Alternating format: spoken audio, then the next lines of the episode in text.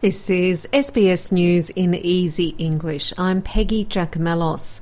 Land rights pioneer Yunupingu is being remembered by his people as a giant of the nation as they mourn his death in northeast Arnhem Land.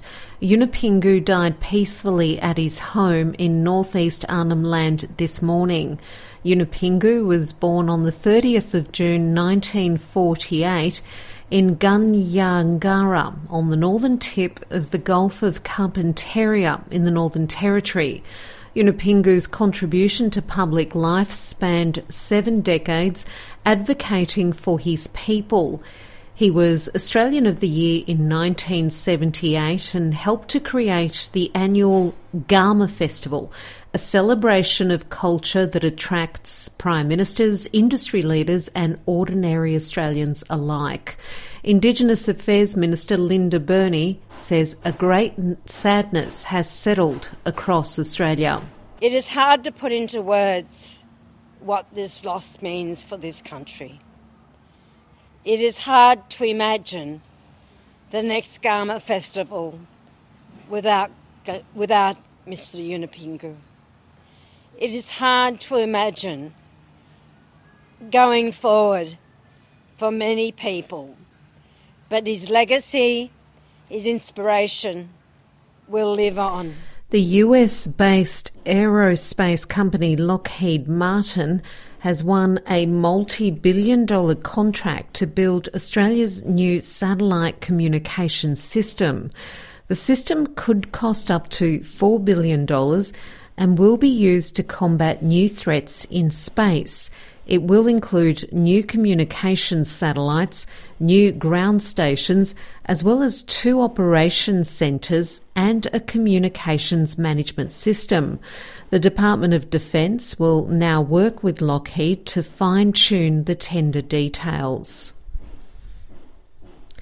New South Wales public secondary school students will be banned from using mobile phones at school from term 4 2023 as the Minns government delivers on an election commitment to improve students' learning and social development.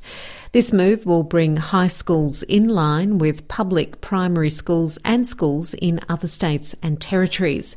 Premier Chris Minns says the ban will affect hundreds of thousands of students. This will affect over 400 schools across the states, upward of 320,000 students. I don't want to see New South Wales kids fall further behind in educational attainment as a result of having a constantly pinging mobile phone device sitting on their lap or tweeting in their ear while they should be undertaking learning in the classroom. Former US President Donald Trump's lawyers are moving to dismiss charges against him as he prepares to make a return to office at the 2024 presidential elections.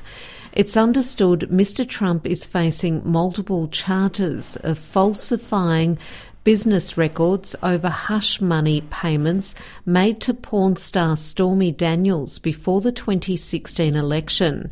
Mr. Trump says he has never had so much support and love as he does now. No president in the history of our country has been subjected to such vicious and disgusting attacks. But they only attack me because I fight for you. It's very simple. They can't buy me and they can't control me, and that scares them beyond belief. Your contribution today will show the left that nothing can destroy the greatest political movement in history. This is the greatest movement in political history. There's never been anything like it. Cricket Australia has announced a multi million dollar cash splash for the women's game and the Big Bash League. The organisation has agreed with union bosses to a $634 million five year deal, which includes a pay increase of almost 66% for female cricketers. The average pay for a female cricketer will climb to more than $150,000, with the majority of players to earn at least $100,000. I'm Peggy Giakoumelos. That's the latest from the SBS Newsroom.